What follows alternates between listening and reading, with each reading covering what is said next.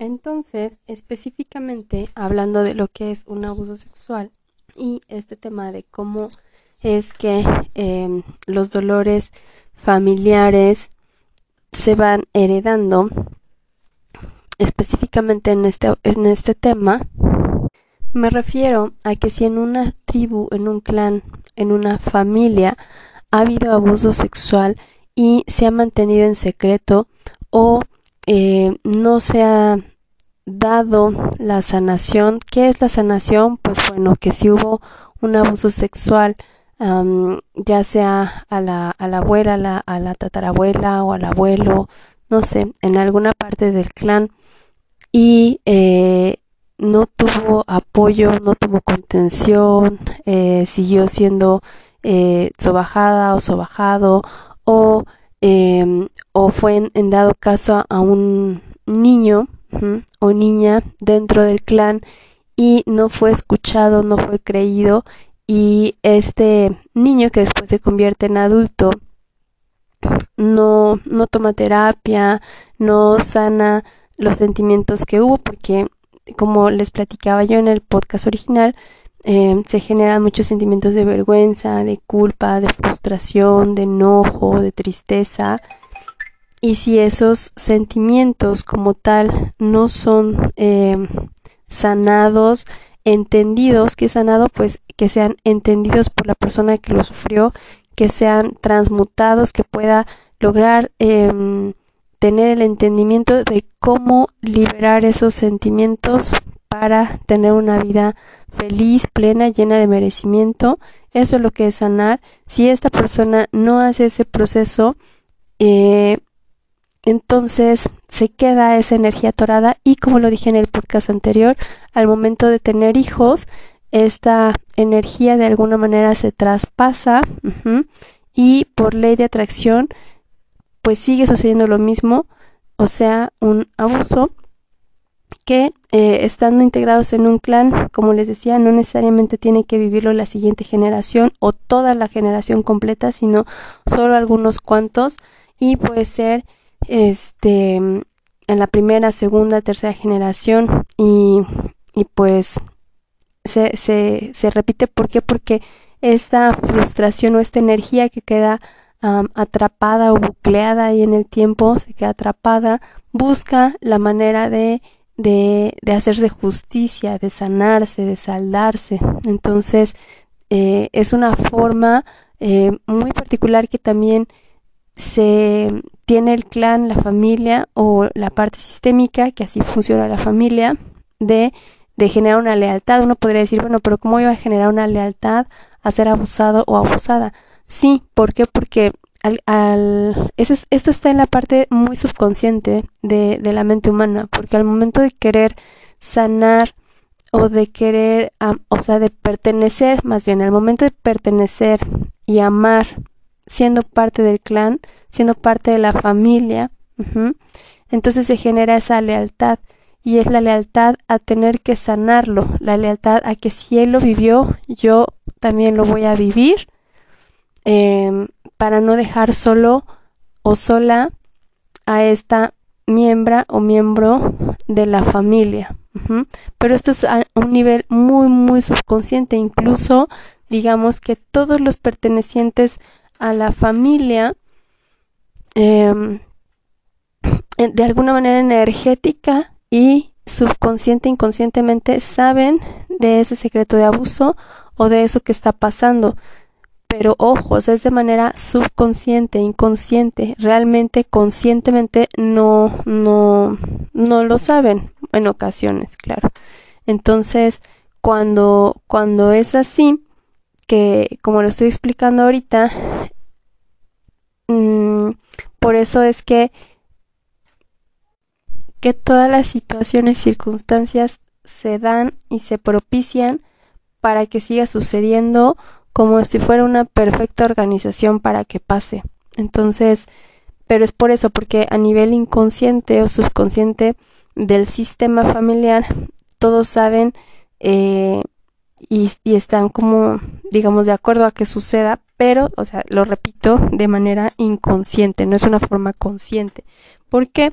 Pues porque de alguna forma eh, la energía se tiene que acomodar para que llegue el momento en el que sane.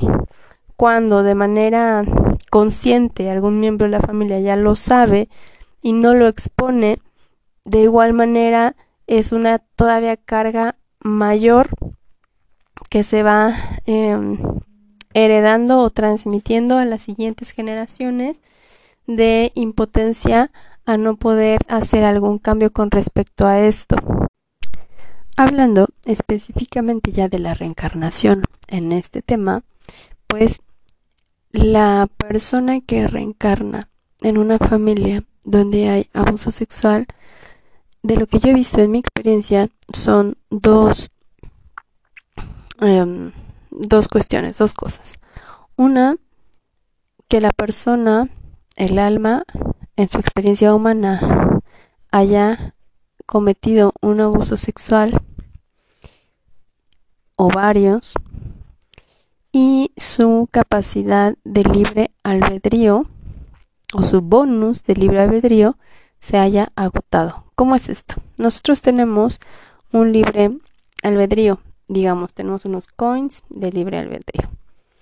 Conforme vamos tomando decisiones equivocadas, ese, libre albedrío se va disminuyendo y se va convirtiendo en karma. ¿Qué es el karma? A toda acción, una reacción.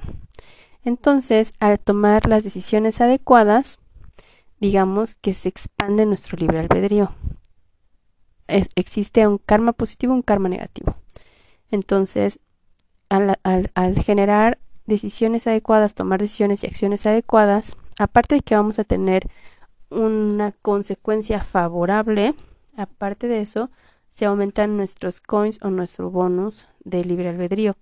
Entonces, por lo contrario, si tomamos decisiones y acciones que no son adecuadas, en este caso hablando del abuso, pues el abuso, entonces el libre albedrío se va terminando y por consecuencia, por karma, habría que nacer en una familia para sufrir ese evento y aprender que eh, que es algo que no se debe de hacer, es como una consecuencia.